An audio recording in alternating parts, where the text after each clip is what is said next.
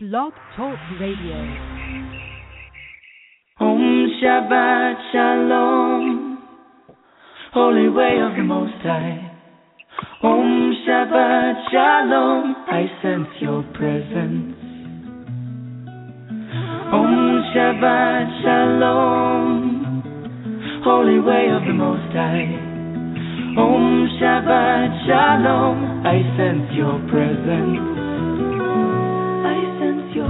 And I am the light within your soul. In the essence of truth and right, love makes the circle whole. And here we stand in line, waiting for some sacred sign. But to find the balance is the purpose of this time. To restore the balance of the universal mind. And in the presence of my Lord of light and love, everything I see aspiring to be free. And when I call to thee, and come on bended knee, surrender to the all-pervading light and love.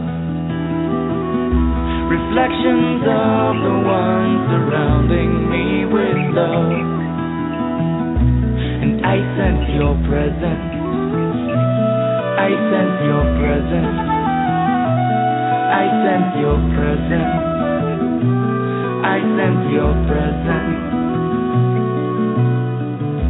Within and without, above and below, yeah. East, west, north, and south, I sense your presence. Without and within, below and above, yeah, yeah. East, west, north, and south, I sense your presence. I sense your presence.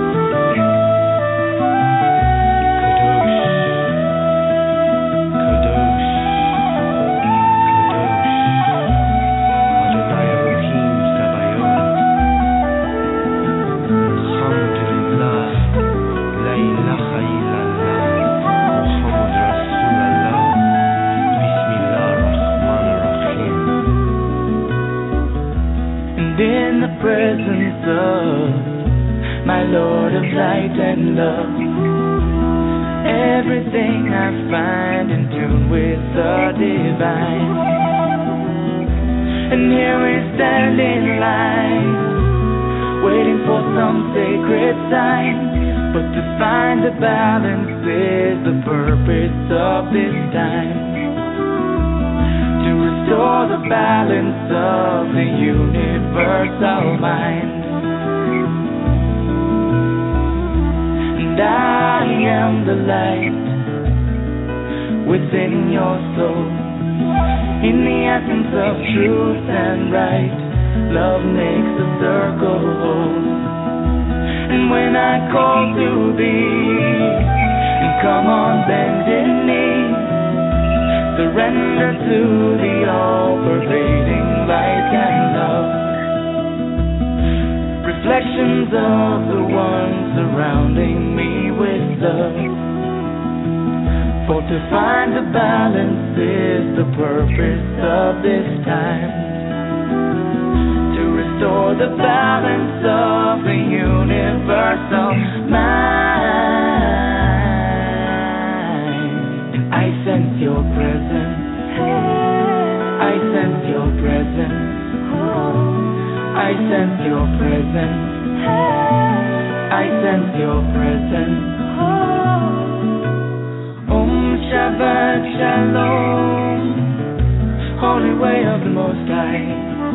Om Shabbat Shalom, I sense your presence.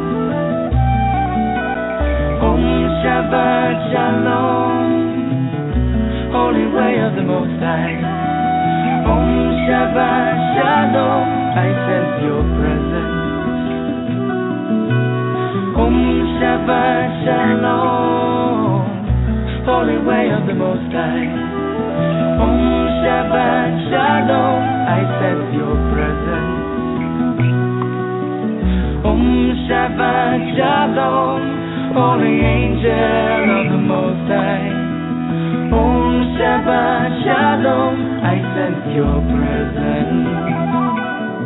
I sense your presence. And thank you for joining me here on Activating Compassion Radio. My name is Jesse Ann Nichols George, and I'm your hostess today. The music you were listening to at the beginning of the show is I Sense Your Presence. It's by Shimshai.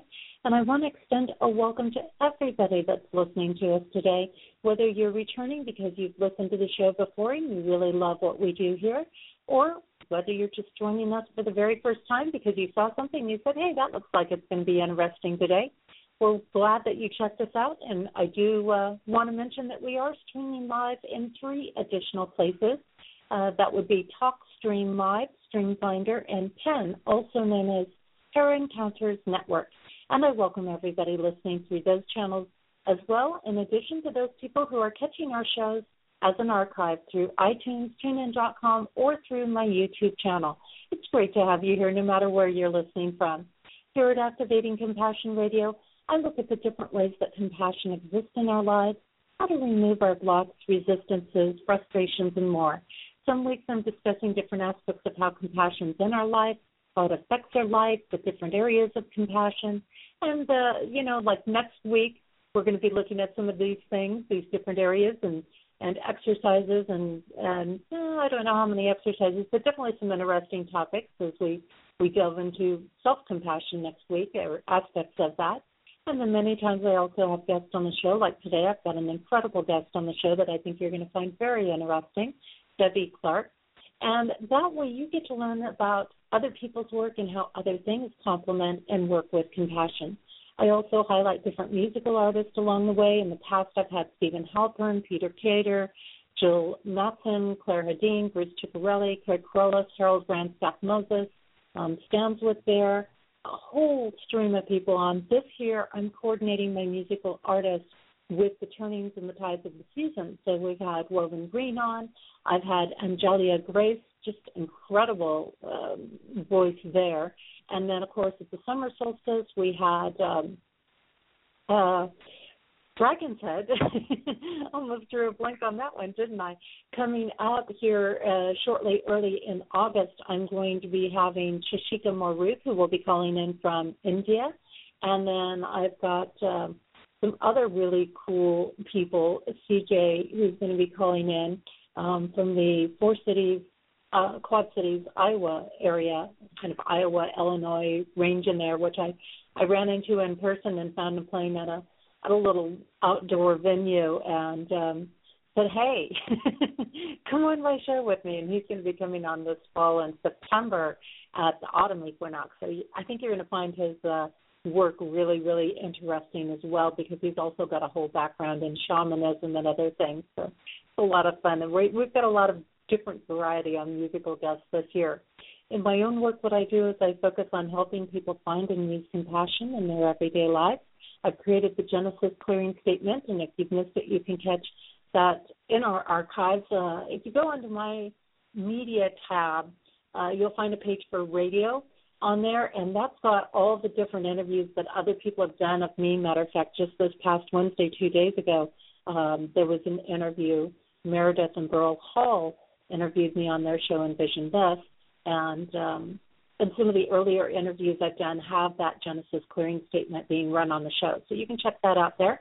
Um, uh, like I said, I've authored four books, the most recent being You, Me, Life Dreams, and its companion workbook. My first two books, of course, were Activating Compassion, its companion workbook. I'm also co-author on a fifth book called Embracing the Divine, so you'll have to listen for updates on that and then I've created the Compassion Tour, multi-state nationwide tour, including workshops, retreats, seminars, book signings, and fundraising events. And you can follow up with those events. Actually, I'm going to have a lot of events going on right in my hometown of Sioux Falls, South Dakota. And uh, you can watch for that. I've got something coming up the first weekend in August, and then the autumn equinox will be here as well. And we'll have an event going on right around Halloween weekend here But I'm also going to be headed to the East Coast, back around Massachusetts. I'll be back at Aquarius Sanctuary this year. Um, I'm hoping to jot on down to the Washington, D.C. area um, while I'm on that trip in mid October, and hopefully maybe even squeeze in around Pennsylvania um, this fall. So we'll see what happens. Don't know if I'm going to make it back to Illinois this fall. If not, I will definitely be back there this year or next year, as the case may be. And you can again follow up with all of my events and things that are going on through my website, Jesse the number one dot com. Just go right on over to workshops or compassion tour tabs, and you'll find those on there. Just a reminder: if you enjoyed the show today, make certain you share it with other people because this is going to be a really interesting show, and I think it's going to be one of those shows that you want to share.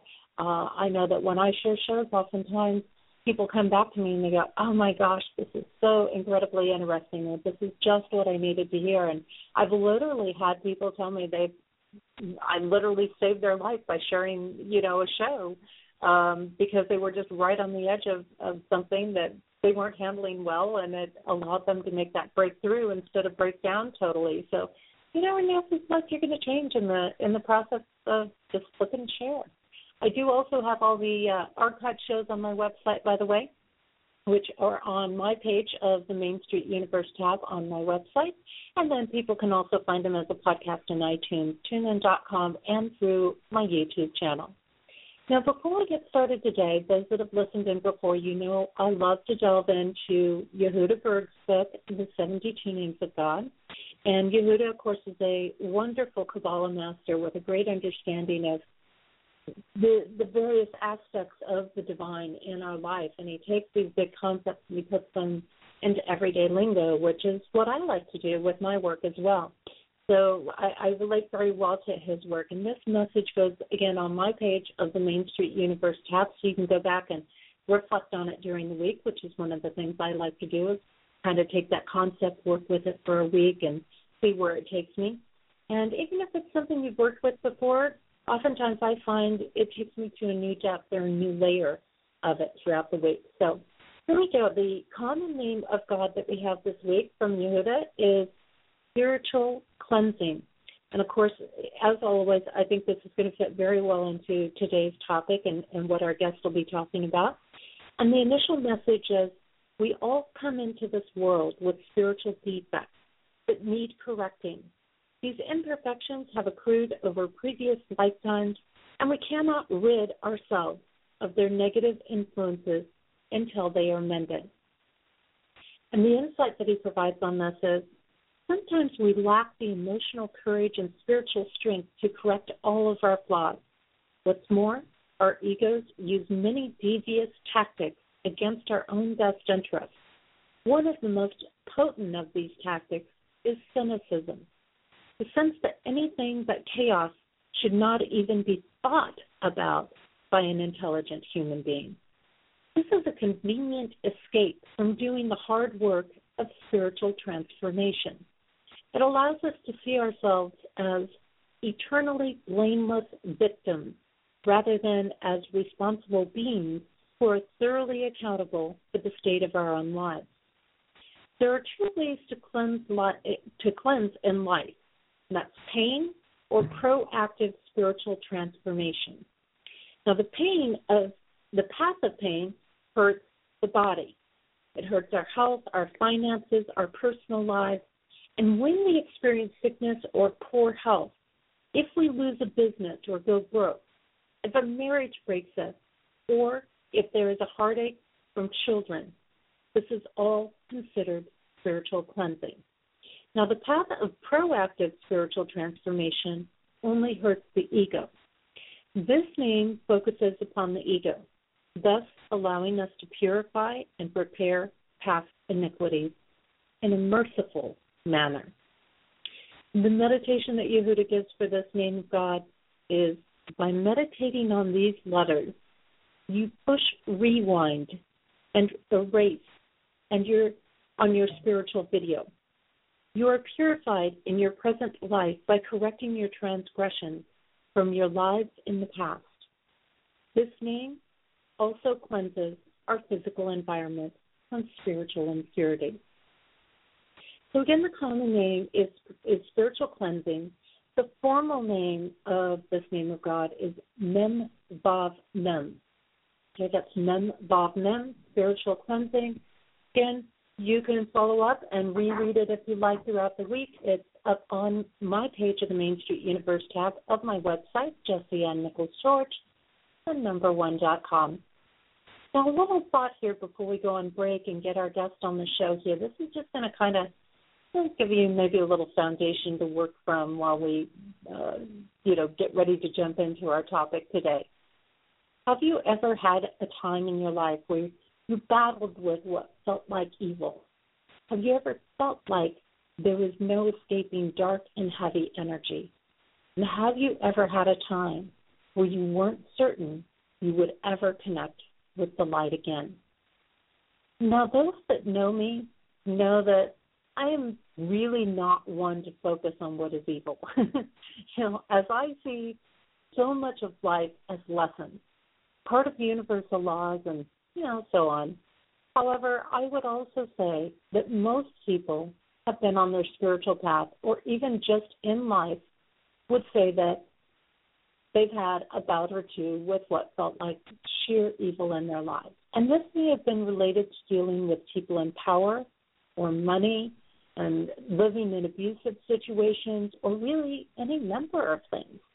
And I know in my journey that I have come to face I've come face to face with some pretty dark aspects. And you know whether those came through everyday life or as metaphors or what seemed totally real in spiritual context we are aware of the demons within that we need to overcome and release.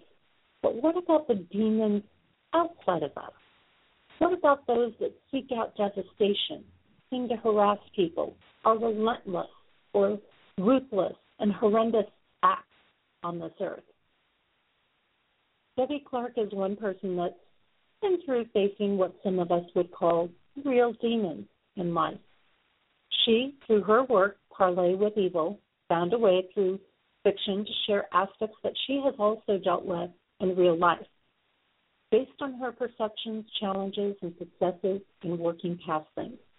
She understands firsthand the ruthlessness that can exist in some people on this earth. When I first read her book, I could see her integrating one spiritual lesson after another, and the characters were all depicted as we often see the way things would be in our life. Some of the parallels that I thought really played into things many encounter while developing on their path are hiding, creating schemes to outwit evil plots against us, running away, having those we love taken from us, feeling vulnerable and unable to protect or take care of ourselves, being guided by angels and guides and divine presence, and searching for community and love, rebuilding after trials and tribulations. I could probably list many more as well here.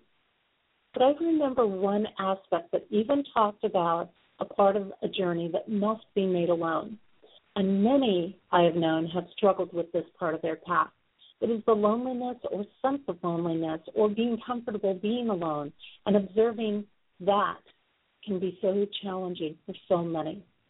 And this is when we need to look to our soul family and those that have also journeyed and provide unconditional loving support. What have you done during times of feeling weighed down by what felt like evil influences? What are your thoughts about some being aligned with dark energy and acting mischievous? And how have you dealt with times of feeling under attack and pursuit? What demons have you faced and overcome in your life? This week, we're focusing on a component of compassion related to the aspects in my book of loving self. And this reminds us that while it is important to be compassionate with others, it is also important that we meet our own needs and requirements in life, even if others don't agree with it.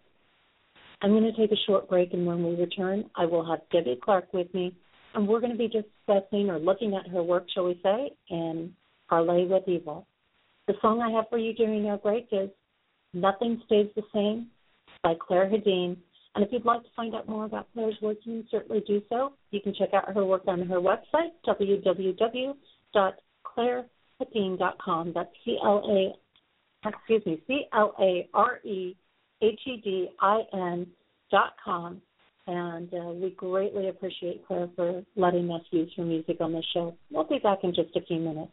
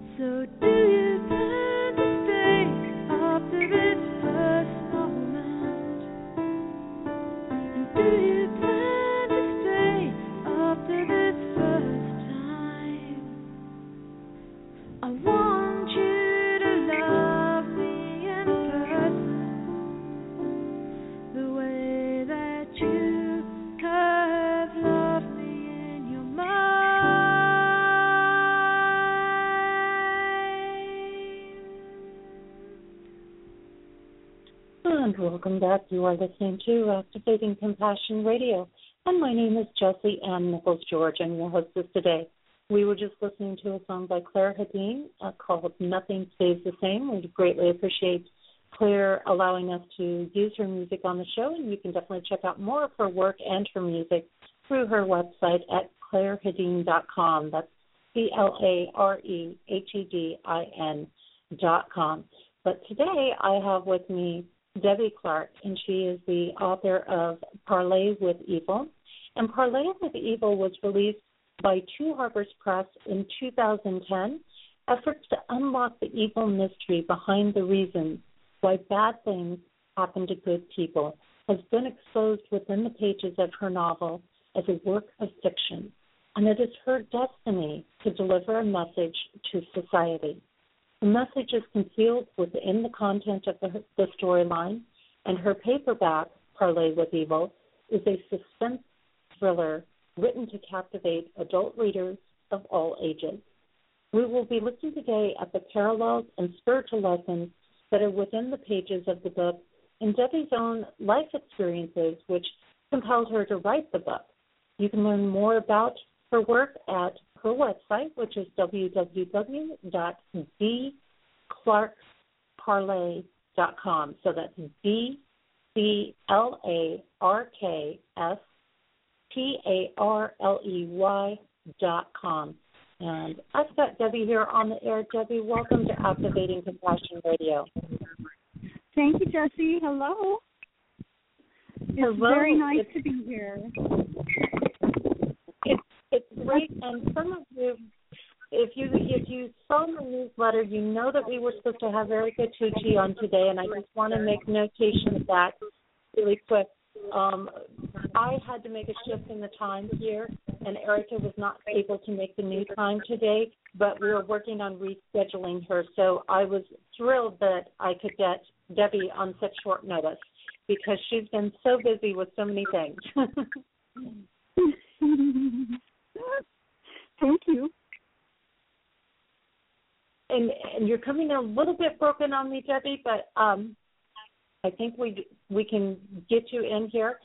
I would love for you to start off by sharing with us, um, you know, what led you to write this book because you know I don't, I, fact, I don't think I've ever had an author on who was a fiction writer, and um, so this is a little different approach to us, but I see more authors kind of delving in the way you delved into this. So share with us about what led up to writing this book. Well, first of all, it's important to that everyone know that Parley with Evil is not my life story. It is a story I created to make it through my life. I had a very difficult childhood and young adult um time period when I was learning about my peers and learning about the world and the observations of the way people treat each other. Um, by the time I was 35, I w- had just about had enough of of the mistreatment of others um, toward others, and I had been through um, so many trying situations and circumstances. I was bullied as a child. I didn't have a good childhood. I married the wrong person because I got I you know I I knew better than to do it. My gut instinct was to not to do it. But after having been through so much stress and so much anxiety over being so disappointed about being in this world the way that it was even back in the 90s is when I started Parley with Evil was in 1995. Um, in the 60s and 70s and 80s, um, I was just so disappointed with how unkind everyone was to me and I was a very quiet child. I wasn't um you know, I I wasn't boisterous. I was you know, I I pretty much kept to myself and I observed and I was affected because I because I'm so sensitive. I'm very sensitized. Parley with Evil depicts the life of a child that is raised in an environment that is considered to be normal in his family bloodline. Um, domineering, um, superior um, uh, adults would place stress onto onto their children to impose their will and the way that they believe that things should be that's the way their children were going to be and that's just all there was to it. And if you were marching to a beat of a different drum you were just out of luck you were you were just you know so insignificant. Um parley with evil is about domestic violence inherent um, belief systems and child rearing tactics that carry on into the future generations and affect the environments of everyone around them and nothing ever gets better so when i when i by the time i was 35 years old i had been through so much i didn't even want to i i just didn't even want to be on the planet anymore. I didn't think that there was anything really very very little left to hang out here for. Um, that might sound strange to some of the listeners, but you just when you're when you're sensitive and and you're you're you have empathy for others and you're a kind-hearted person or what some would call tender-hearted um this place can you know be a pretty uncomfortable place for um a compassionate caring, kind soul to be in, especially during my childhood. I, you know, but one thing about it, I never felt completely alone. I, I always felt um the divine presence with me. I, you know, I always knew that Jesus was with me, and that's how I made it through my childhood.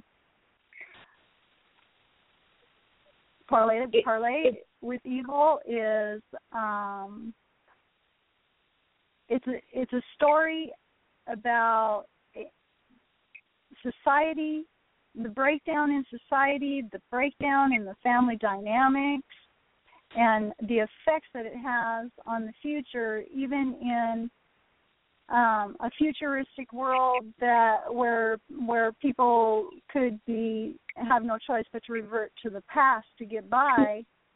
Um, they're a little bit more compassionate when they don't have quite so many distracting gadgets,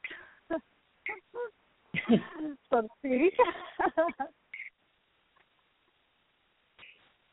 True, and you know, I, I have to say I don't often sit down and read novels, but when I started on your book, I couldn't put it down because no, thank you. of all these different things and you talk about this aspect of you know carrying on through the bloodlines and and there were just so many things that reminded me of you know the the aspects of evil. And I don't want to give too much away about your book because I don't you know if somebody's reading it I don't want them to know everything before they you know go out and read your book. But um, it reminds me a lot of of how politicians are groomed, shall we say, in our world. Some of the wealthy families are groomed in our world, and they're programmed from very, very young. I mean, we all kind of have these programmings of, uh, you know, telling our sons don't cry over this or don't, you know, man up mm-hmm. or you know, women be quiet or whatever the case is. And yeah, where sensitivity uh, is a weakness, seen as a weakness, right? And it's not a yeah. weakness. It's, yeah, that's that's conditioning and programming, like you say. Mhm. Yeah, lots of uh, conditioning and programming, and and your book really brought that out very well. I thought because uh, you know it really showed how you can take this this innocent child, so to say, and groom them in these manners. And I think it's very enlightening, giving a, the the times that we're in. in a book like yours where you can really see how that happens and you know where the instincts start with you know the part of them come right through the bloodline and the bloodline is that um what it is but another part of it is also the grooming that's followed through on that and um you know I, some of us don't, some people don't want to look at that i think they don't want no. to see that programming that's there but it's it is definitely there um in it. I, I just found this really, really fascinating. Share with us a little bit about what's behind the title of your book, Parley with Evil. Okay, Parley with Evil is um, negotiating terms with the enemy. And negotiating terms with the enemy is a dual um, description of what this book is is entirely about, and that is that there there's the enemy, but the enemy is within because you allow it to be there. And why what I mean by that is that um, if you allow the the negative to overpower the positive in your life, it's not long before you find yourself really, really in in a in a dark, dark, deep, dark place, and it's very difficult to get out of there. Um, so negotiating terms with the enemy is uh, the negative and you the individual or in in my case it was me. I was my what the, i i don't like to use that um you're your own worst enemy uh phrase. But in effect that's that's what you do is you sabotage yourself and you stay in a place of of uh, sorrow and pain and the the weight is so heavy on you that you your energy is drained and you can't get out. And so the way that I made it through all the trials and, and all of the pain and suffering in my life, of which I, you know, I'm not going to go into, but I mean, there everybody has their um, problems that they're dealing with. In my case, I was raised around negativity. You know, uh, way too much negativity, you know, not necessarily any one specific person, but there was too much negativity in my environment as a child. And during my development, um, within the the fragment where you are beginning to find your own identity, that was completely skipped in my in my development and so I had to double back and try to find out who I really was and why I really was and what I was doing here. And in the interim, um, you know, it snowballs. Problems snowball. One thing happens, and then another thing happens, and before you know it, you you've you've lost yourself because you're so unhappy. You can't find you can you can't find hardly any happiness um, at all. And it's all, you know, it, it came to be that um, it was all really in my mind because I needed to change my mind in order to get out of the rut that I was in. Writing parley, parley was, it was in effect it was journaling, and it was it was the way that I brought myself out of severe depression. I was I was in severe severe depression for the full 13 years that Parley with Evil was in the making. And I, I would I would have to think that would be really really tough on you too and I want you to continue with what's behind the title but it, it also ties in with some other aspects that I I was hoping you would bring out, which is this aspect that you know you wrote this book and it's almost like you're giving these different areas and aspects of your life. you know, on one hand it's not your life, and another hand it kind of is. um, Right.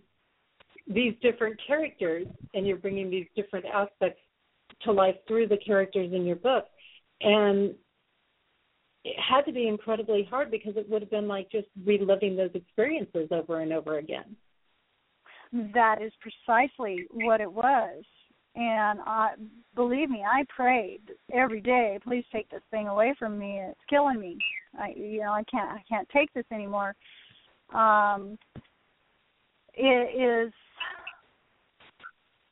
it's a really it's a really dark place and you you have to find a way to survive. It's just part of our you know our instinct to survive.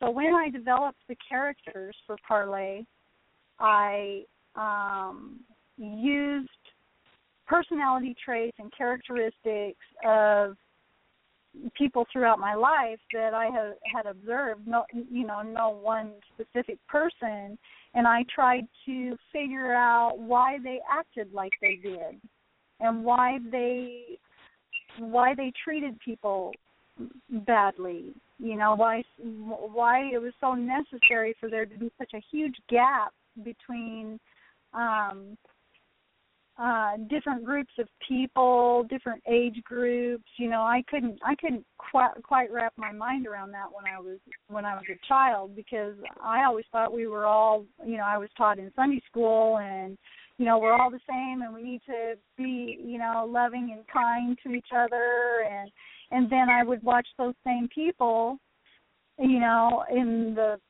parking lot of a grocery store later fighting with their neighbor and you know, it was such a hypocrisy for me. It was like, how am I gonna how am I gonna figure this out? Where is where is the compassion? Why doesn't everybody why doesn't everybody care about everybody? Why doesn't anybody care about me? Is what I felt.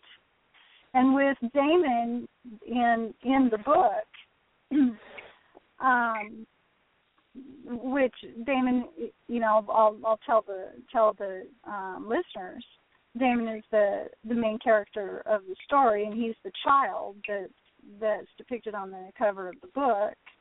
And he's in, you know, he's he's in a really dangerous spot, and his mother um has to hide him in an orphanage to protect him from his dad because he's so cruel and he's so he was mistreated by his father before him and so on and so forth and was it was carrying on through the bloodline so the mother chose to give up her only son her only child to try to break the chain of violence um uh and I have to say, I ha I, and I'm I'm going to interject a little bit here. I have to say you brought that out so well in the book because there were aspects of bringing those characters together that you don't you don't get when you're first initially reading what's going on there. You know, it doesn't unfold till later in the book where you get some of those pieces. But as you say, you know, it's interesting to see how the abuse was groomed through the family and the hypocrisy that you mentioned is so mm-hmm. huge because we see that so often in society where somebody says something and then they uh, do something else and and we see this even among a lot of spiritual people too um mm-hmm. out there and it creates conflict in our brain um and and it creates this confusion like you were experiencing the confusion of I don't understand, I don't get this. It, it creates a lot of chaos and confusion. So go ahead. I'm sorry. oh no, it's it's fine. Um, the family dynamics is you know is is really key in, in parley with evil.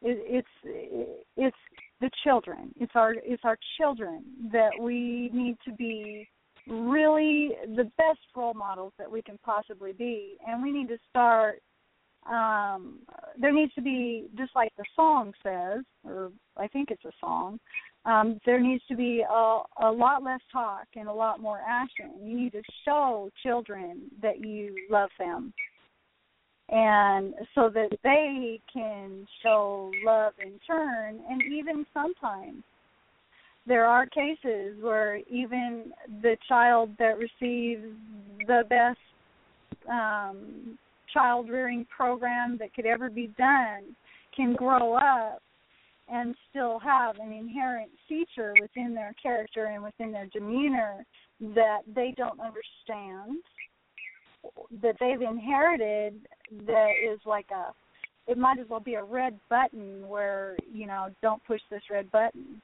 because when you do there's going to be mass de- devastation because that person is going to blow up just at the you know and it's almost like there's people in our society or in society that that is what they are setting out to do deliberately is to cause the hate and discontent.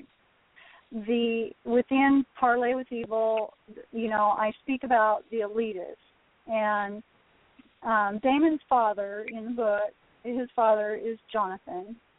His name is jonathan marquess jonathan marquess in the future is one of the elitists that holds all of the supplies, eh, you know, and everything that eh, that the people need to just the basic needs to get by within his within his grasp and he makes them do just countless terrible things you know you know in order before he'll disperse the supplies you have to do this for him and you better like doing this for him. And this is the power struggle that we have that is our huge problem in our society, and we all know about the one percent, the hoarders, that are keeping all the rest of us, you know, down and serve subservient. You know, you're going to serve me, and you're going to like it.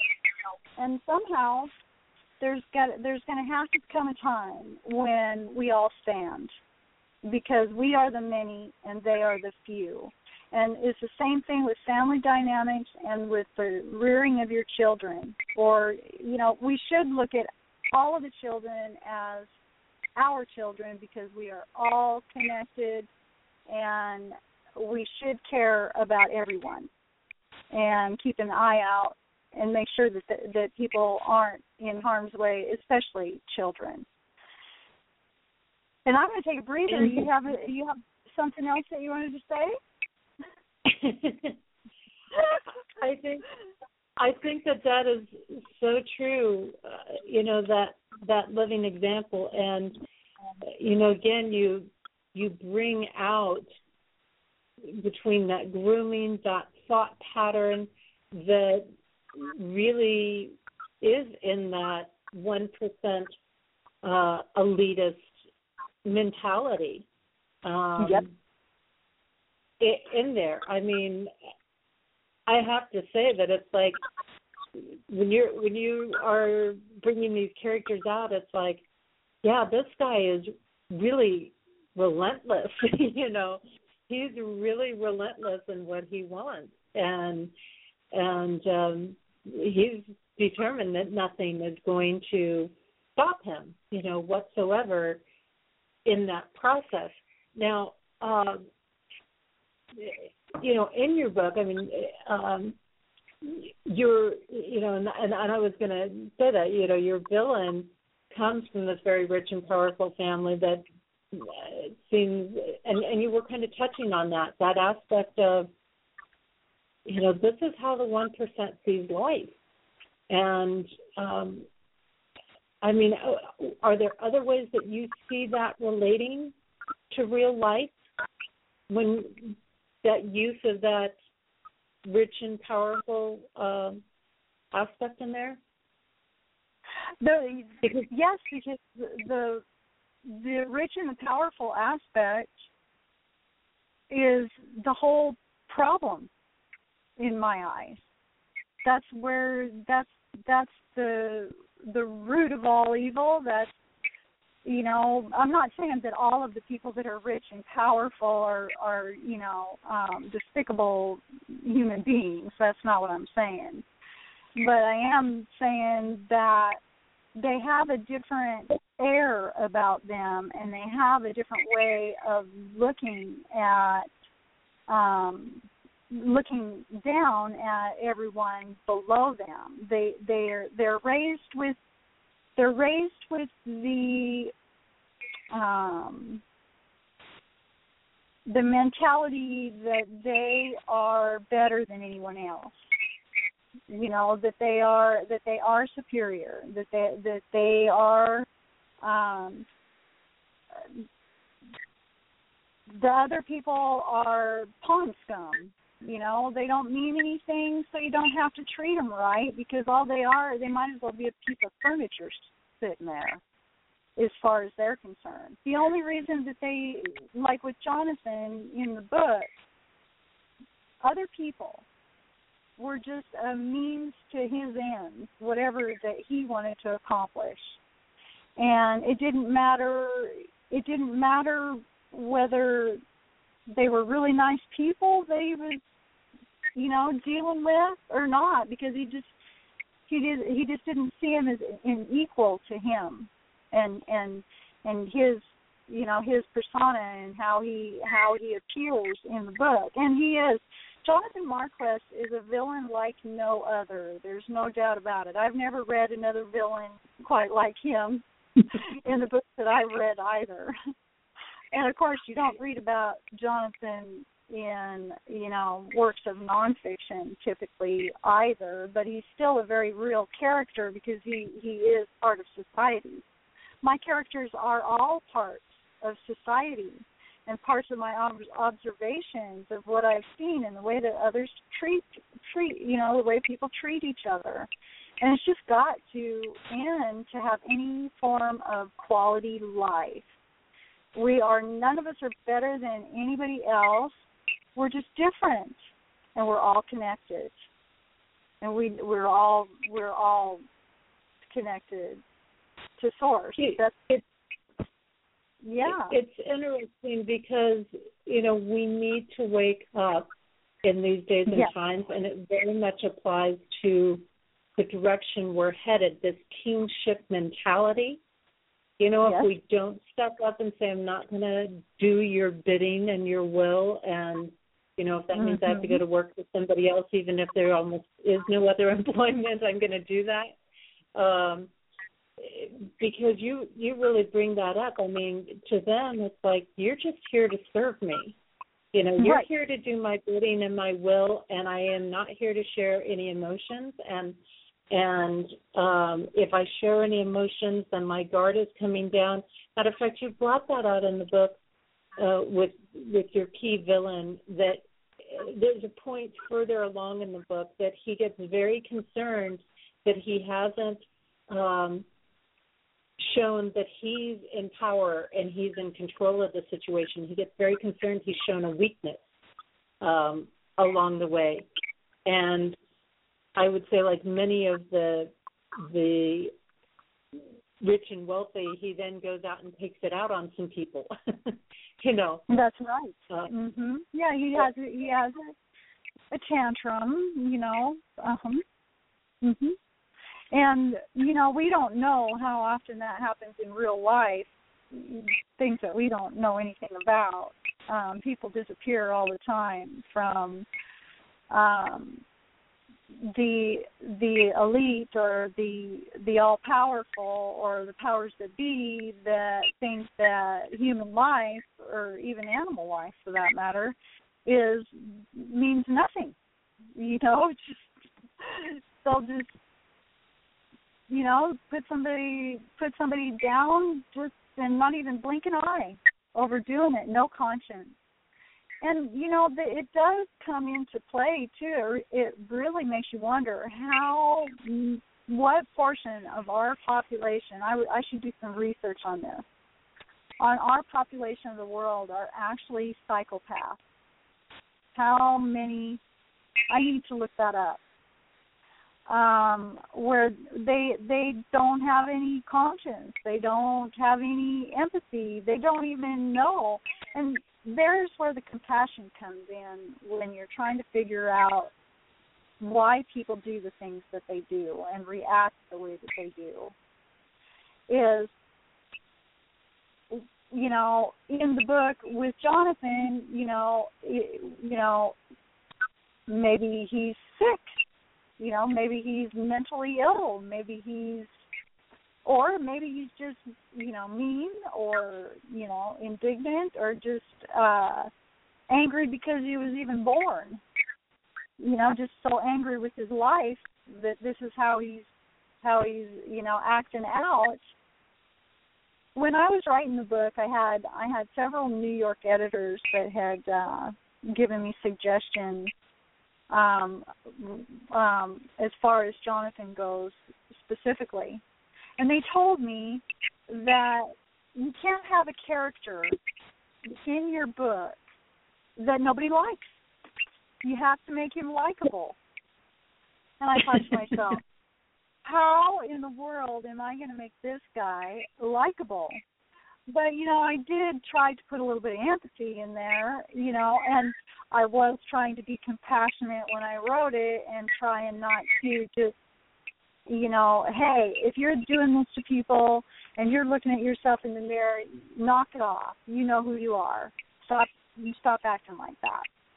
Um, without considering I don't have any of the background of the power, you know, the the elitists and the people in the real life, in in in real true life, not in my book but I don't have all of the information before I make a judgment on people. And when I wrote Parley, um, I did it with just a high school education under my belt and just my observation of life and relationships and the way that people treat each other.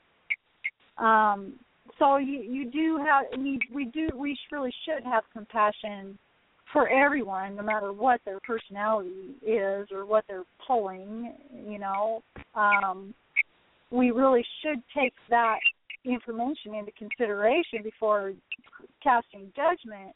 But there again, you know, you are going to be judged by your actions.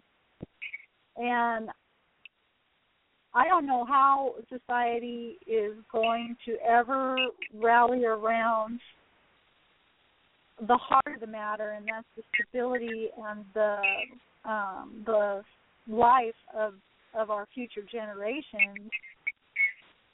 I don't I don't know how how we're ever going to resolve anything if we don't stand up and stand together, unite, because we are the many, they are the few. And that's all there is to it. I mean, the majority rules. It's as simple as that. Everybody is so afraid. You know, just like it within within parley, you know, Jonathan, you know, just makes everybody shiver practically, you know, and and he he does have a way of making you angry when you're reading him. you know. Uh, he he kind of reminds me of a of a Napoleon. or not Napoleon yeah, but uh um, of uh, a Hitler. Yeah, he kind of reminds yeah. me of a Hitler. Yeah. This yeah, this he does. coldness, you know, so cold about him, and it's like I remember reading about him. I'm like, this guy is so ruthless. He is endlessly ruthless. You know, he yep. he sneaks and attacks in the middle of the night when nobody's watching, and mm-hmm. and yet this is how it works oftentimes when we look at the parallels. You know, the the negative thoughts creep in oftentimes at night or things like that. Some of the bigger fears come up.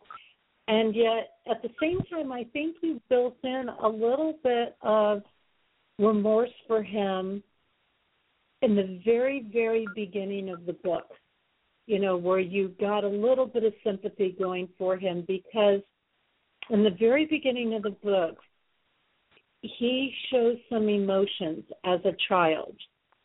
and those emotions right. are immediately stomped on by his father, right. And says, Right. "You will not do this. You will not." You know, and he was groomed then to bring that heavy hand down, just like his father did on him. And you know, you talk about this, and this is what separates us off from the cold-blooded negative side is that that that aspect to feel. And I think this is one of the things that really concerns me when we look at society today is that whether people are trying to balance or whatever it is, so many people are choosing not to feel.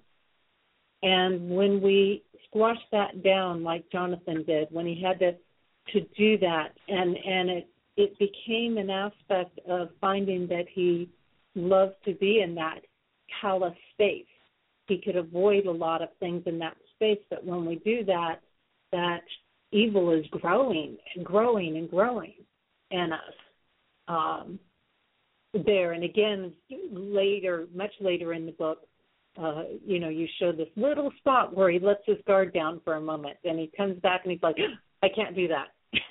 Right. there. Right. I'm glad you noticed that. You know, that was pretty subtle in the book. Good job. Uh, you know, um, it must have been just right in the right spot and written just in the right time and and good enough. Great. I love to hear that.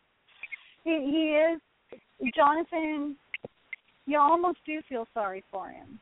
Um, of course, we don't want to give the readers too much or the listeners too much information about Parley with Evil. The proof is in the pages that it is definitely something worth reading if you, um, is you know, as long as you're not a tender-hearted individual, because you know, if you're really super tender-hearted, I don't know. What do you think? Do you think it's hard? It would be hard for someone like that to get through that book?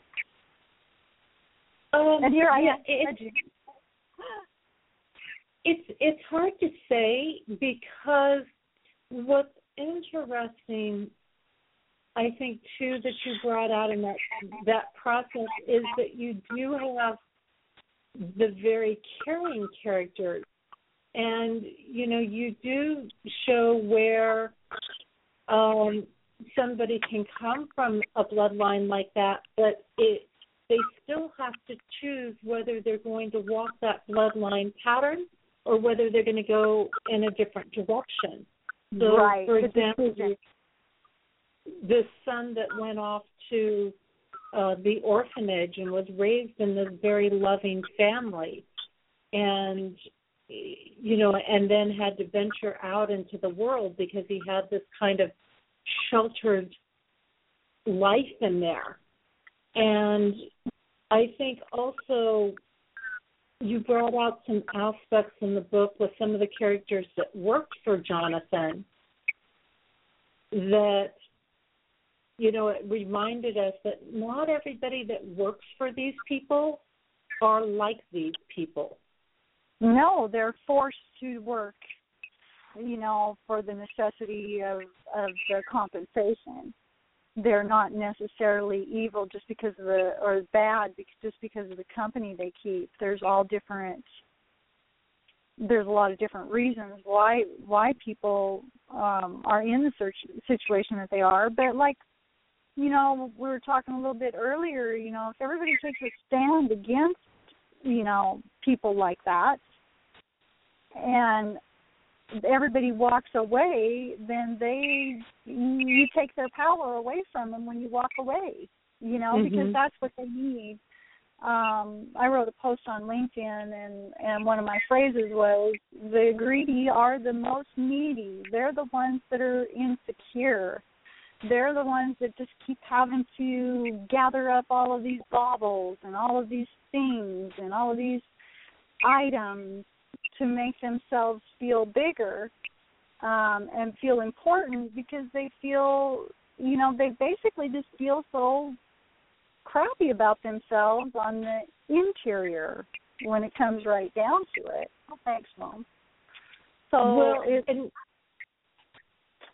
Yeah, and and there's this aspect that because they're always living by other people's perceptions that and and I think you showed this in the book too at one point that it it's very easy for them to crumble you know if if anybody defies that if anybody stands up for their freedom it can be right very easy mm-hmm. for them to crumble. It doesn't take much. It takes just one little it took it takes just one person to say no really. And they're mm-hmm. very thrown by that. Like what do you mean no? What do you mean? Right. You know? Um, that. But you have some very sweet spots in the book too. Um, you know, we've been talking about the villains here in your book, but you've got some very sweet spots. This, um, you know, the loving memories, the the things that people will do to protect those that they know maybe are kind of special in the world if we want to say mm-hmm. that, or you know, they can see somebody who's going to make a purpose or an impact in the world, and the people that will stand up for them, the journeys that you have one of your characters going through of finding a guide and losing that guide and having to go alone and not have that guide with them. Um, you've got some very sweet spots in the book uh, that relate to finding new families, community, um, and having to break in as an outsider to an inner community group. So I'm going to let you choose where you want to start with all of those different little tidbits. With my well, there is there is an awful lot going on in the book. There's a lot. Um, there there are a lot of subplots and there are two climaxes in Parley with Evil. One of them goes on for 35 pages. Um, that's part of the page turner effect, I guess. You know, I, I'm glad it turned out that way, uh, especially with all of my um, characters. The reason why I have um, the characters that I do is to build the community, you know, and the um, the support system for for the lead character throughout throughout the novel. Um, it was really difficult for me to write about all of the negativity and and and feel like I was um, making headway and and really um, writing a, a quality piece that that would be worth reading.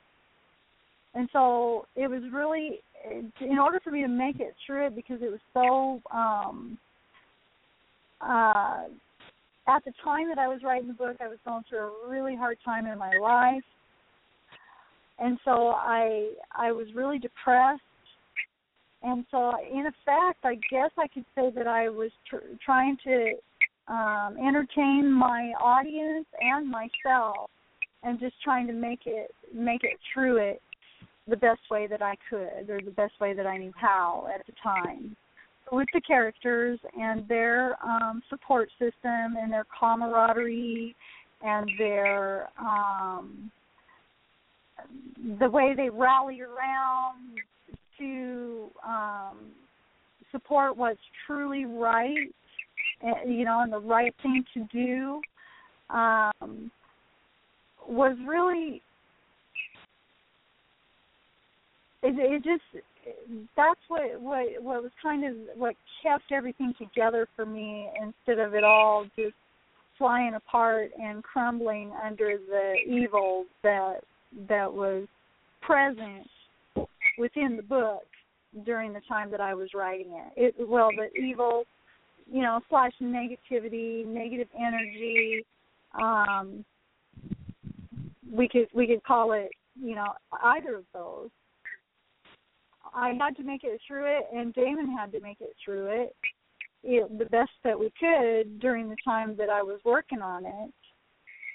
Um, I did learn a lot from the characters in my book. I, I couldn't even believe that I would even um, be able to um, conjure up these type of characters in my mind, especially in the way the state of my mind at the time that I wrote it, because I was very unstable. I really was. So I'm glad to hear that you were able to make it through the book and you understood everything. but I, I I have had of I have had a lot of fans tell me that they really liked it. I have been put in the same sentence with Stephen King, which I don't know if I agree with that. I don't. I've read quite a few of Stephen King's books, and I don't. Parley really isn't. It's more. Um, it's more like something that maybe John Saul would have written, like The Unloved, or I can't remember another name. When he was younger, when he was when he was a new hungry art, you know, author, um, it was one of his first books. So with with parley with evil I, you know i can't tell a whole bunch about it because i want people to read the message that's within the pages of of the storyline. Um you know on their own to make their own decision. Mhm i i think that when if people are relating you to stephen king it's because stephen king has some very ruthless evil characters. oh yeah, he does. You know, he, he deals really with that supernatural aspect, and you have these supernaturals of making evil real in this book, not just internally, but you know, real externally in the world. And it was, and, and it absolutely, in my mind, when I was writing it, it absolutely was real. I mean, the evil, the the demon, is it was in there and it was with me the whole time and, that I wrote and that then book. and then you've got also though with the character Damon something that you know is that natural balance in the world which is the natural good as well. And you know and the fight that you know no no matter how you're raised you still have certain things within you that you have to fight off. And you wonder you know where does this emotion or this mood come from? And that's where we get back to some of the bloodline aspects of things. Um but you know of course D- damon chooses this sort of i've got to get out and explore the world which i think a lot of us can relate to we want to get out and explore the world at some point when we look at the spiritual path we need to get out and explore what it's all about. And there can be risky and scary parts as our gifts develop. Um, but the the challenges, I think you brought out so well in your book the challenges that go when we step out of the protection of our little shelter, and you bring mm. out so much about there was so many synchronicities and timing of you know of, of getting out, you know, listening to his instincts of when to go, uh, type of thing uh, mm-hmm. in there. Mm-hmm. And, you know, as I mentioned, this this need to journey alone for a while, which is, uh, for a lot of people is very tough. It's a very hard part of the path when you you finally find that guide or that angel or whoever it is, real person that steps into your life and mentors you, and then and then they pass on. I mean, I remember one of my mentors. I had a very hard time when she passed on um, because of the impact that she made in my life, and I felt lost and alone, and it was like, wow, you know. Yes. Uh, well, yeah. and thinking about you know writing that and having it come through um, correctly and and have the timing be just right is, is pretty amazing.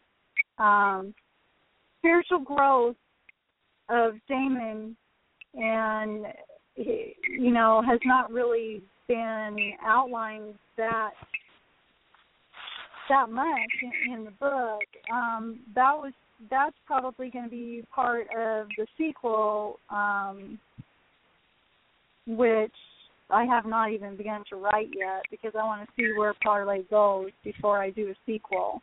But that was part of my my original um, plan for the second book of was to take him deeper into spirituality and you know because when the book ends damon's only like 23 years old so he's still quite young. And um that would that would be the perfect timing to bring that in too i think in his in his uh his adult uh, development.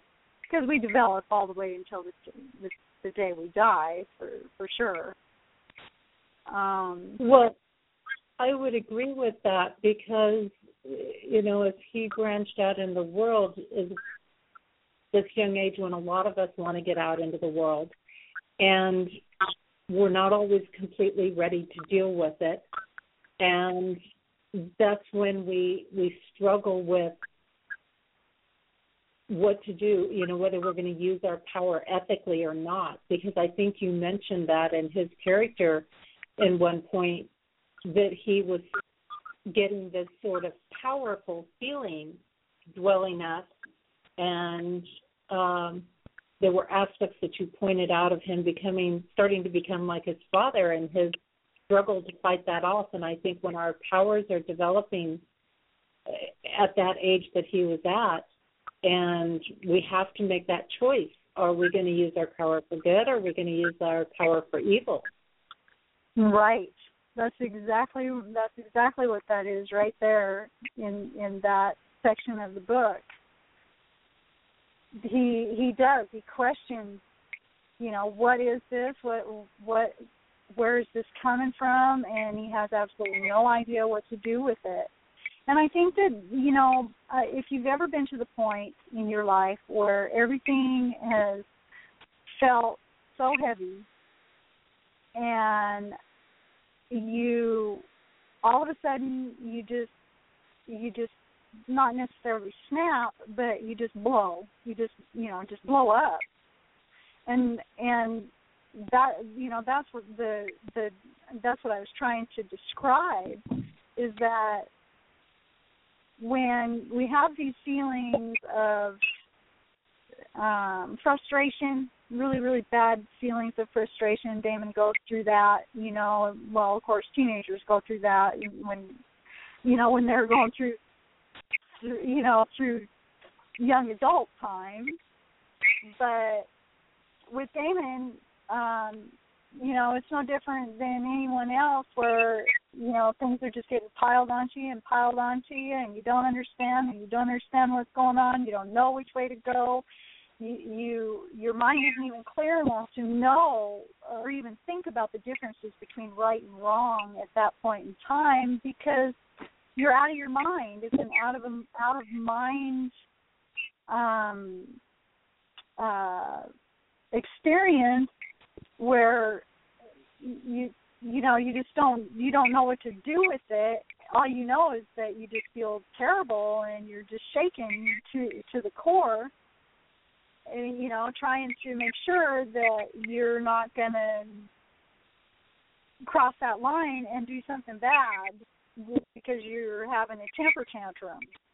Um, in Damon's case, he's you know, he's got a little bit stronger dose of exactly that kind of a feeling where you know, when somebody makes him angry, um, he can't you know he has difficulties controlling his controlling that aspect of of his char you know his character.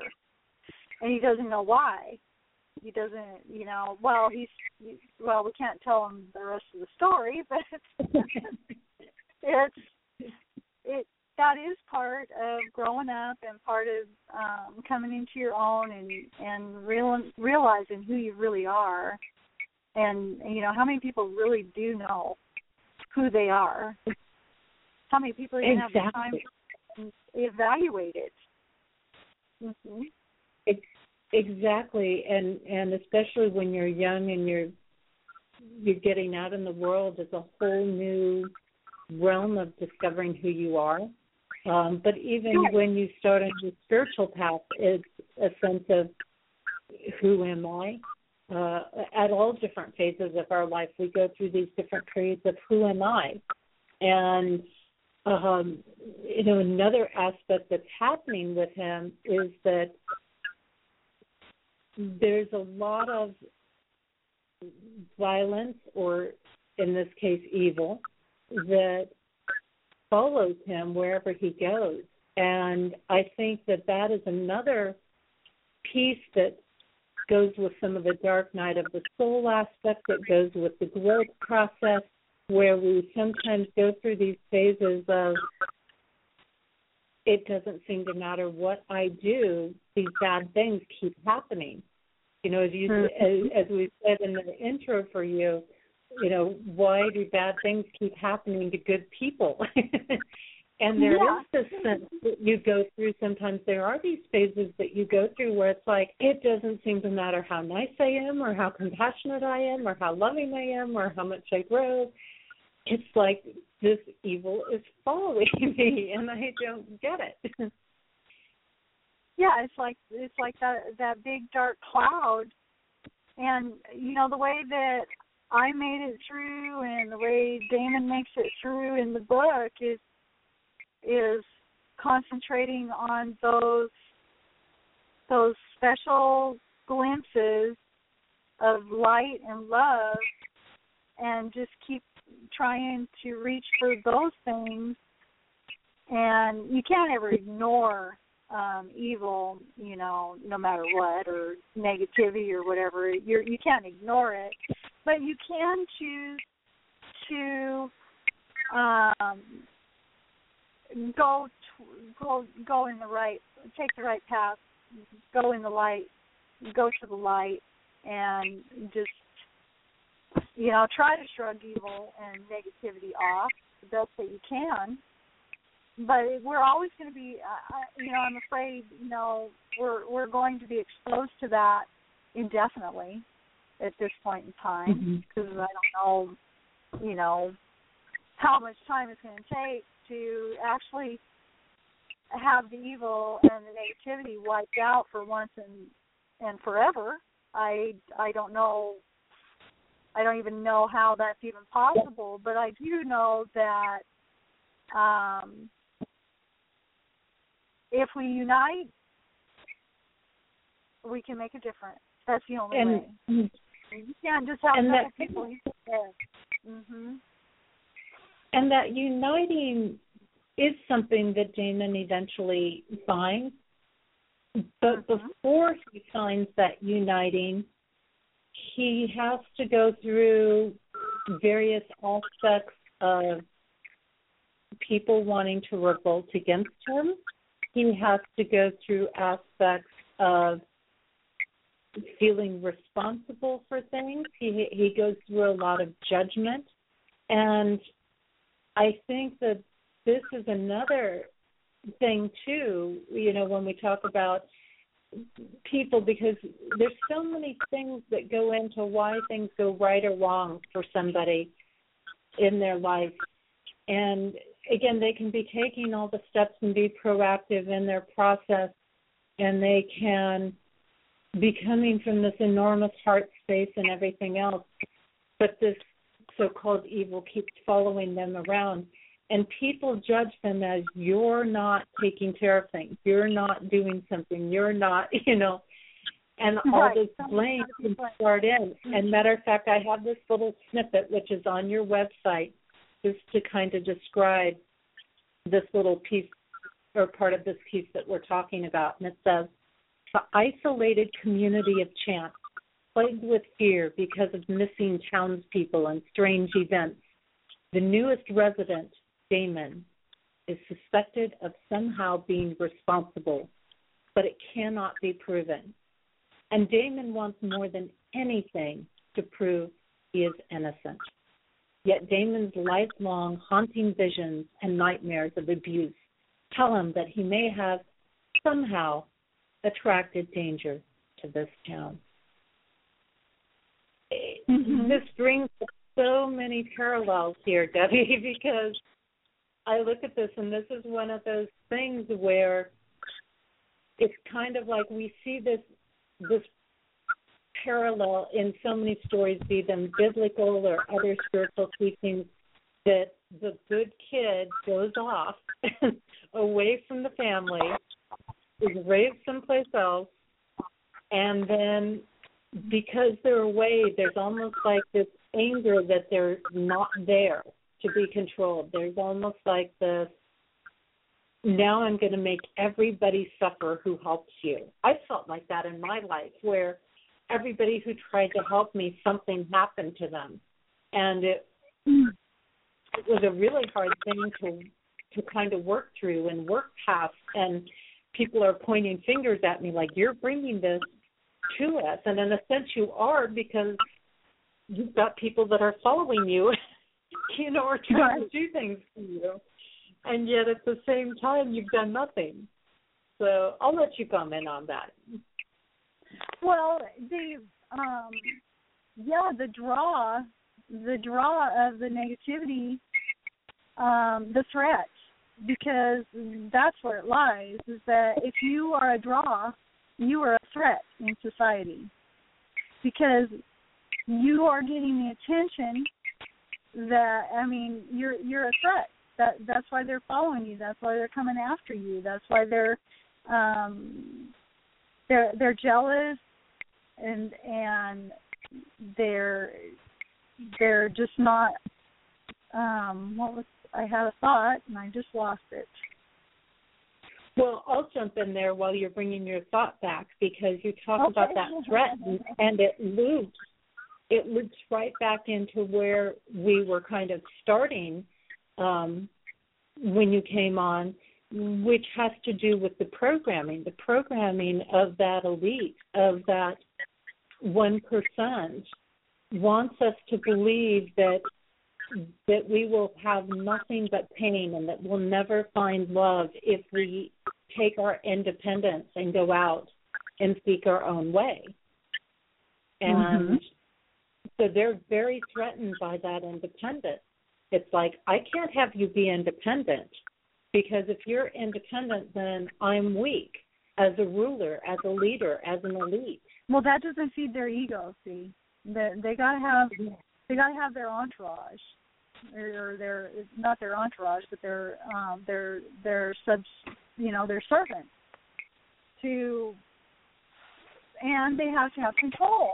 This it's it's about it's all about i'm better than you are so i get to i'm i'm in charge. I get to be in charge because i'm qualified and you're not and i'm better than you and i have more money than you and i'm smarter than you are but that's such a misconception that they don't see it, see it as such they see it as if you don't have very much money, then you don't have very much intelligence, and that's a really ignorant way to look at it.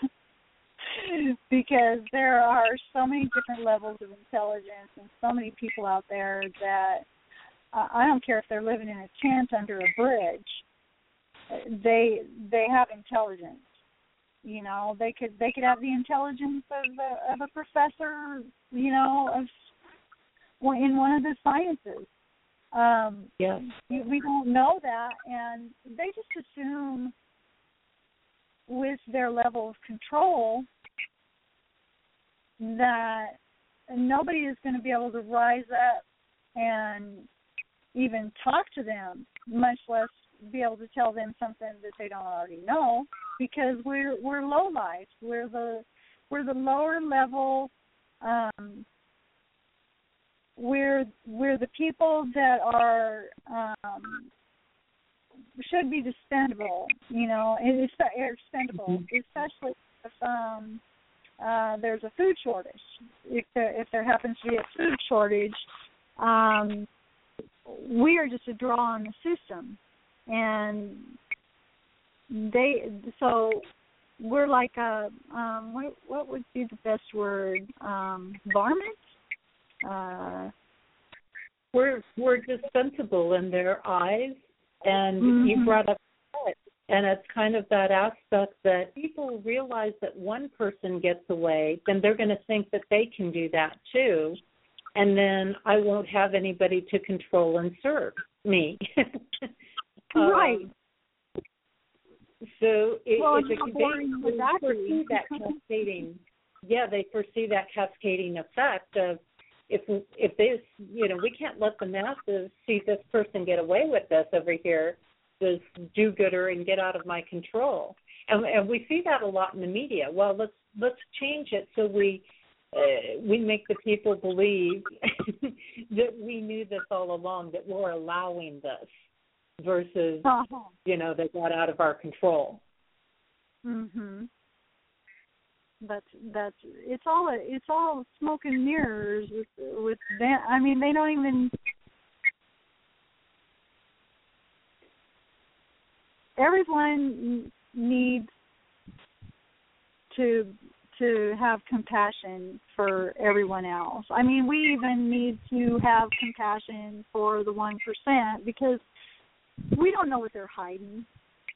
You know, we know how they act, and we know that they're not acting properly for the collective as a whole. That they're being real selfish and self-absorbed, and it's all about them and their and their bloodline and what goes on from there. Um, but we still don't know what what it is. Just like with Jonathan, you know, Jonathan was um, was raised in a in an environment that you know most adults uh wouldn't be able to make it through much less a child you know? Yes.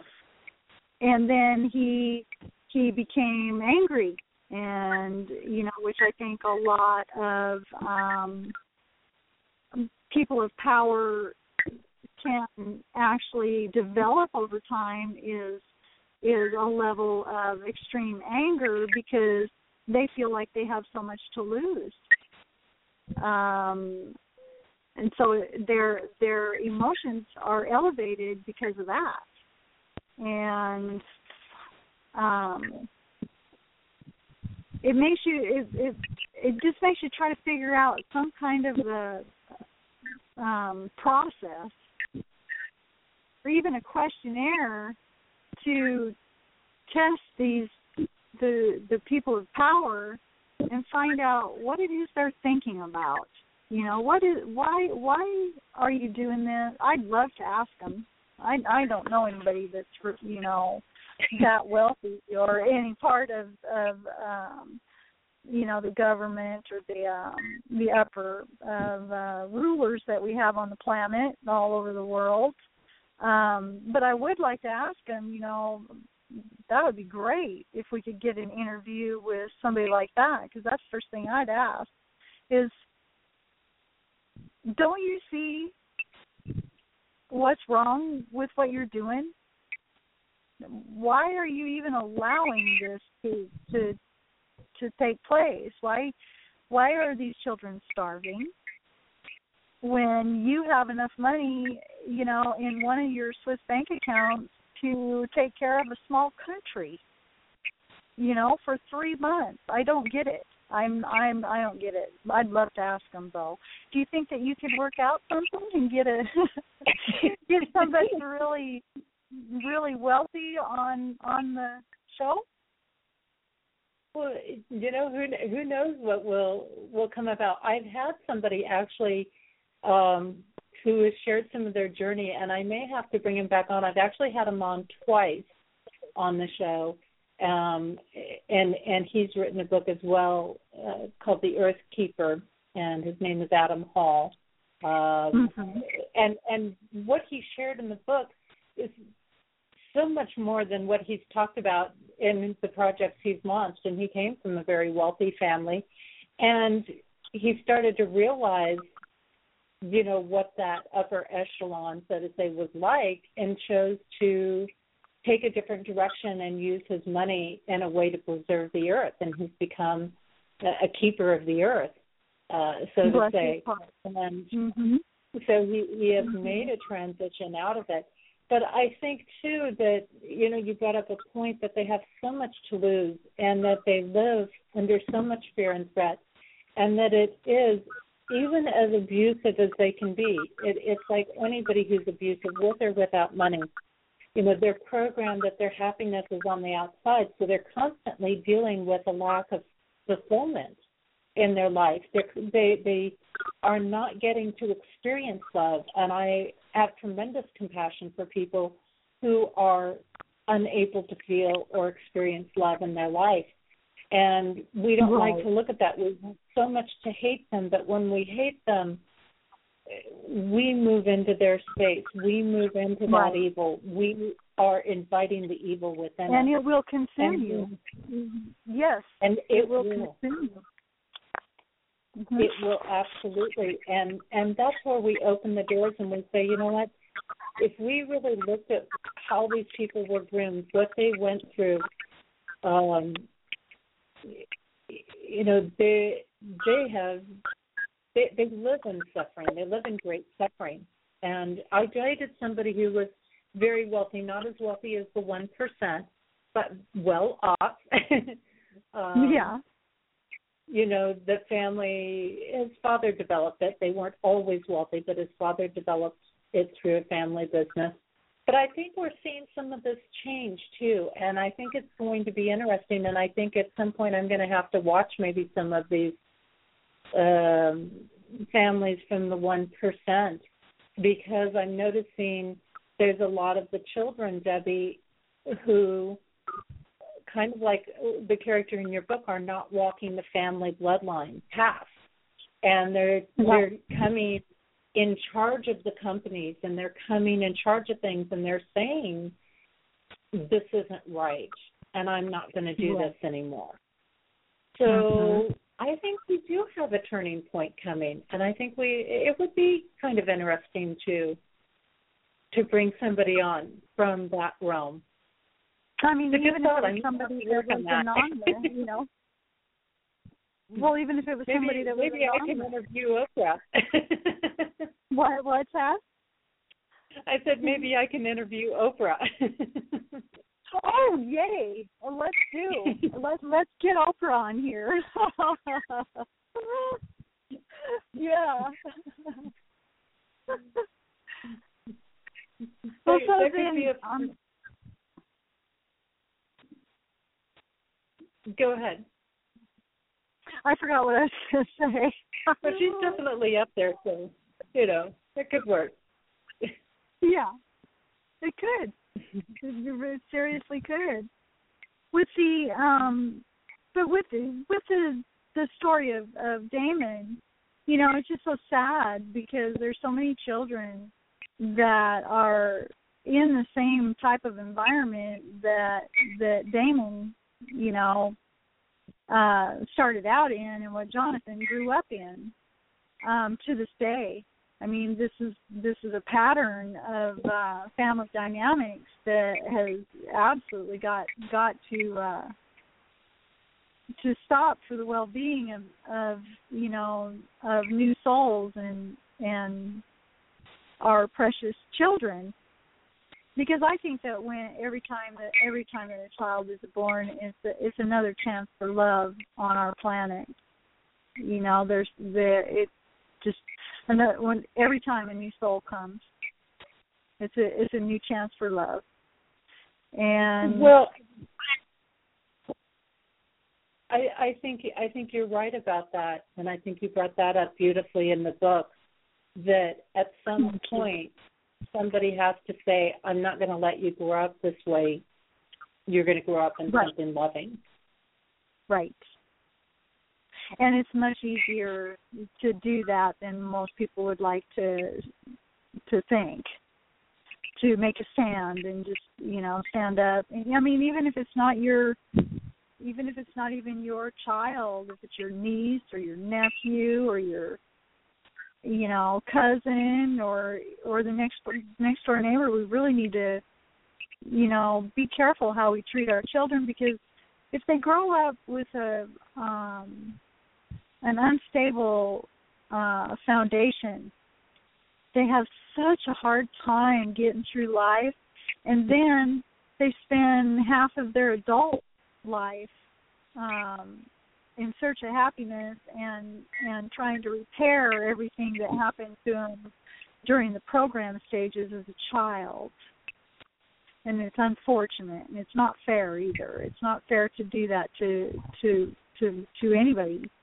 Um all of the children all of the all of the new souls need to have the same opportunity um and to be to be able to flourish and and live in an environment that loving and nurturing and um, helps aid in in you know healthy growth of our of our species.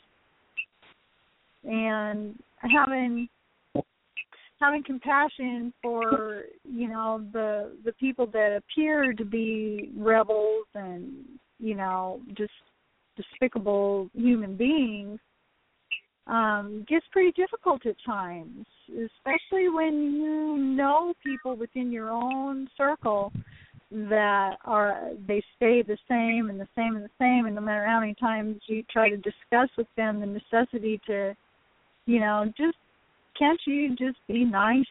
Would it be that difficult for you just to be nice? Um and they can't even seem to accomplish that. That's really sad. Um yes. that is really sad. That happens a lot. Mhm. It it does, and I think when people get caught in those negative spaces, it, it's so easy to spiral and stay there, and you know, um, they they get their own sense of you know uh, connection through that. They get their own sense of getting attention through that. Um, right. It maybe not normal. in a positive way. Yeah.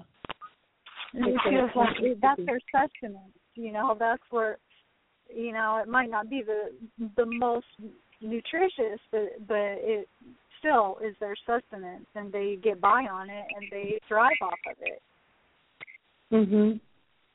Mhm. Well, it's kind of like if you have a diet full of sugar, you're going to keep craving a whole ton of more sugar and things that aren't healthy, and you're not going to feel well, and then you're going to take other things and so on.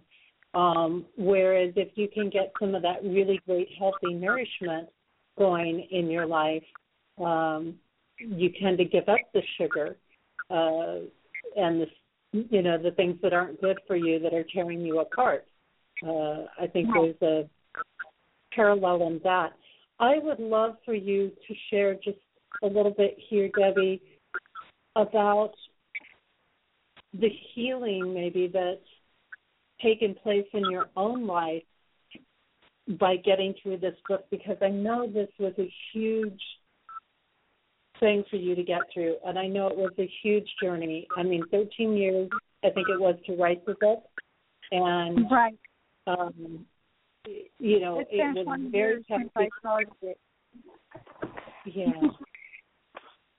Well, So- the healing, the, the healing, um, for me, it's it's taken a really, really, really long time because I didn't have, I, I didn't research everything that it would entail for me to be able to um, heal myself.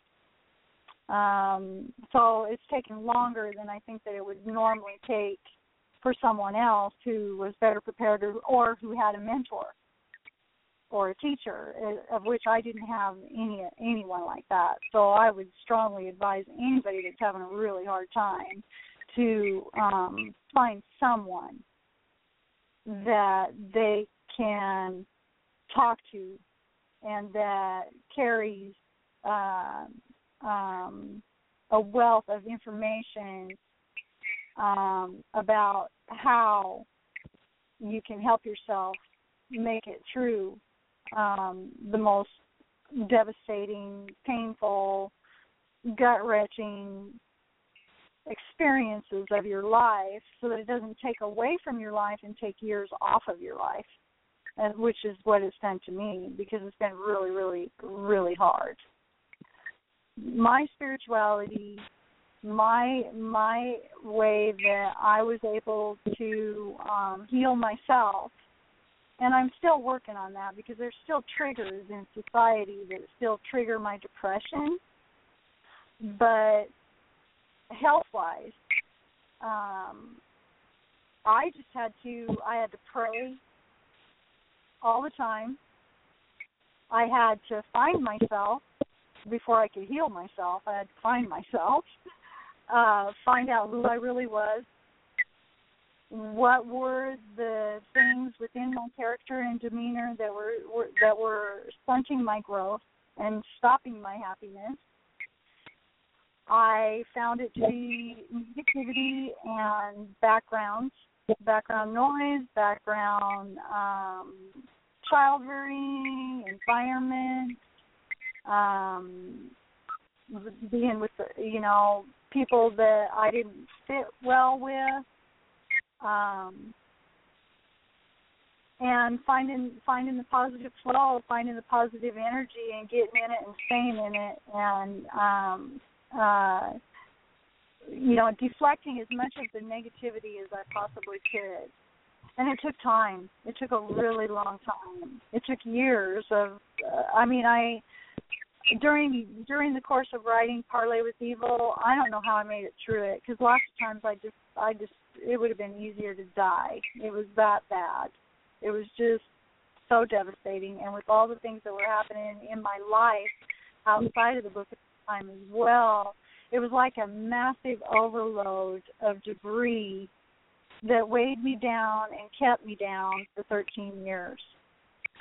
It, mm. you know, just kept me trapped in one spot and I did start looking at people later. As, I started getting better, I actually did start um, having the ability to look at the people that I felt had victimized me with um, compassion and uh, forgiveness for what they what they had done.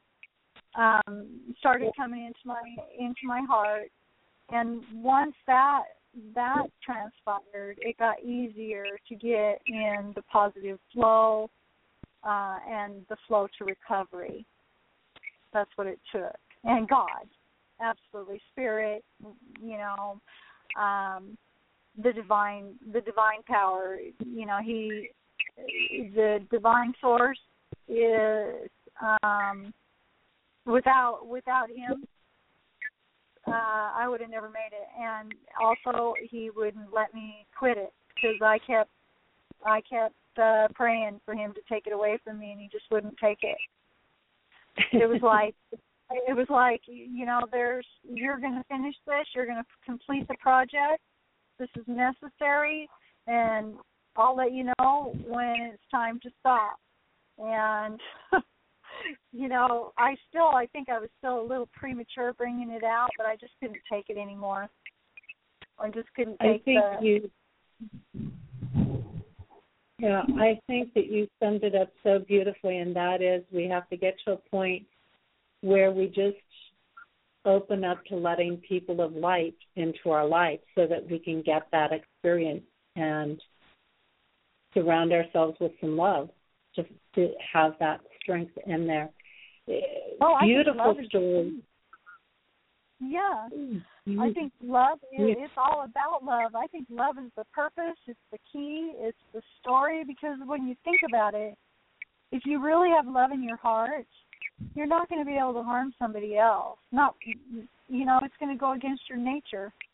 So it is really about finding your love. Where where is your love? Where is the love? Where did it go? How are we going to capture it? And how are we going to glue it all together so that we can make the world a better place? That was a perfect summary right there. Thank you. Thank you very much. We're we're down right on our time here um because oh. I have to get a couple of things wrapped up here but I want to thank you so much for being with us, Debbie, and sharing your work, Parley with Evil. Um, certainly, people can go to your website, which is dclarksparley.com, and that's D C L A R K S P A R L E Y dot com. You can buy the book directly through her website. Um, I've also posted Debbie's book on my guest products tab of my uh, on my website. So um, and that's under the products area. So you can also go through there if you want to do it that way. It's on Amazon and Kindle and various things. But Debbie, I want to thank you so much for your time today and for being here oh, and thank sharing. You. It's a pleasure. it's a pleasure to have you with us, and um, I think you have an amazing piece of work here that you made it through. And Thanks. and uh, I know that you're going to bring a lot more love into this world. So, um, thank you very very much for That's for my that, that. Thank you. That's my quest. That's that's the quest I'm on, and thank you very much, Jesse. It's been a pleasure for me as well. We'll talk to you again. Wonderful. Oh, thank and you, listeners. Yeah. and then we do. We thank everybody who comes to us faithfully and loyally every week, as well as those that are just finding and just discovering us here on Activating Compassion Radio. I do want to mention that next week I'm going to do my own show, and I haven't done one in a while. And I'm doing it because next week is what I refer to as my rebirth day, um, which means that is the date that I changed my name legally a few years uh, back, back in 2006. It's been an entire personal cycle, nine years, um, that I've been living under this name. And what I'm going to be exploring with that is showing how our energy patterns get affected with name changes. So whether you do it because you just want to change your name, or whether you do it because of um, marriage or whatever it is. Uh, and I'm going to be delving into work that I'm doing now that I'm just really kind of starting to open up for people on a big scale. And that has to do with our personal coding and looking at really what our energy patterns are and how that influences our life and, and how that plays into who we are and our approach and how that can provide us a lot of insight into our approach to life um, and not fight everything so much and be able to jump into that flow. So it's going to be a really interesting show for those that are ready to listen in and to to discover that and to see what I'm doing with that and to learn about how those name changes do affect us. Um, again, you know, please go check out Debbie's website, which is dclarksparley.com. It's at the bottom of the show description as well for you today. And again, you can stay atop with any of the events that I have going on. I'm starting to open up some things in Sioux Falls, South Dakota, which is my home area. And uh, my events early August will be there. My events around the autumn equinox will be there. Around Halloween will be there. I do have some things going on on the East Coast um, that will be back in the Boston, Massachusetts area, Washington, D.C. area, um, probably uh, Pennsylvania region as well. Um, I'm going to be doing a little touring at that time, but I'm starting to tour a little bit and alter being based somewhat a little bit here. So follow up with me. You can follow up with the events on my website as well as watch video tips, uh, listen to archive shows, see what the monthly special is, which this month I'm doing short coaching sessions. So for uh, $15 for 10 minutes, $30 for 20 minutes. You can find all that on the website, Jesse Ann Nichols George, the number one dot com. Also, we've got several shows here on Main Street Universe throughout the week. We have had a couple of people on break with their shows, but be patient, they're going to be back. Um, right now, the other key show that we have running on the network is on Tuesdays. We have Susun Weed, who's sharing her work in herbs and natural plants, and she's doing 13 sacred trees. And that's an ongoing session right now with her. It's kind of like getting a little course in herbs and plants and medicinals and all kinds of fun stuff. It's only a half hour show. It's on Tuesday nights, um, 10 p.m. Eastern Time. Oftentimes, Wednesday nights, we still have our flagship show on uh, in between Daniel working on getting CDs cut and touring with his band, and Janice taking care of some things, and then uh, Darren Bouquet will come on sometimes tagging that show with uh, his work uh, doing readings. He's a reader at Madame Laveau in New Orleans. So you can check all those things out. Kevin Baird's going to be coming on with me in a couple of weeks here too. So you might remember him from doing Walking on the Sidewalk with his Horizon Oracles Journey Steps. But we're going to take a look at a new piece he's doing of things called New Companion. Hey, this is Jesse Ann Nichols George, and I want to thank you so much for being here today. And thanks to all of our listeners, not only on Blog Talk Radio, but those that are streaming live through PEN, known as Pair Encounters Network, Streamfinder, and TalkStream Live, as well as those that are catching our podcast at iTunes, TuneIn.com, and those catching the YouTube version of the show. I look forward to seeing you back here next week as we delve more into activating compassion. And don't forget, if you've enjoyed the show today, share it with others. It's going to be available at this very same link in our archives. And I'm going to leave you with the song Yearning For, also known as Over and Over by Shai. Thank you so much, and I look forward to seeing you again next week right here on Activating Compassion Radio. May you enjoy the rest of your weekend and have a truly amazing week. And if I could see what makes me blind, I would soar to the edge of my mind and to touch what seems unreal, just to show you the way that I feel. And we are in time with time, one with the season of change inside. And we are in tune with the tune, caught in a balance of sun and moon.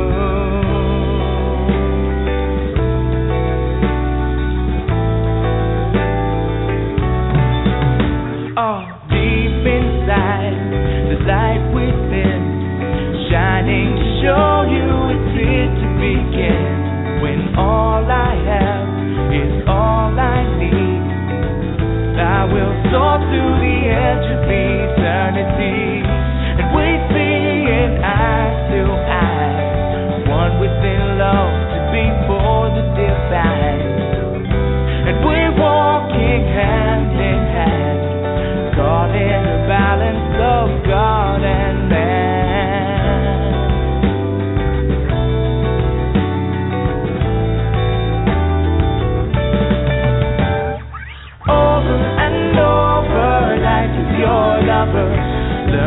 To walk just a little bit slower.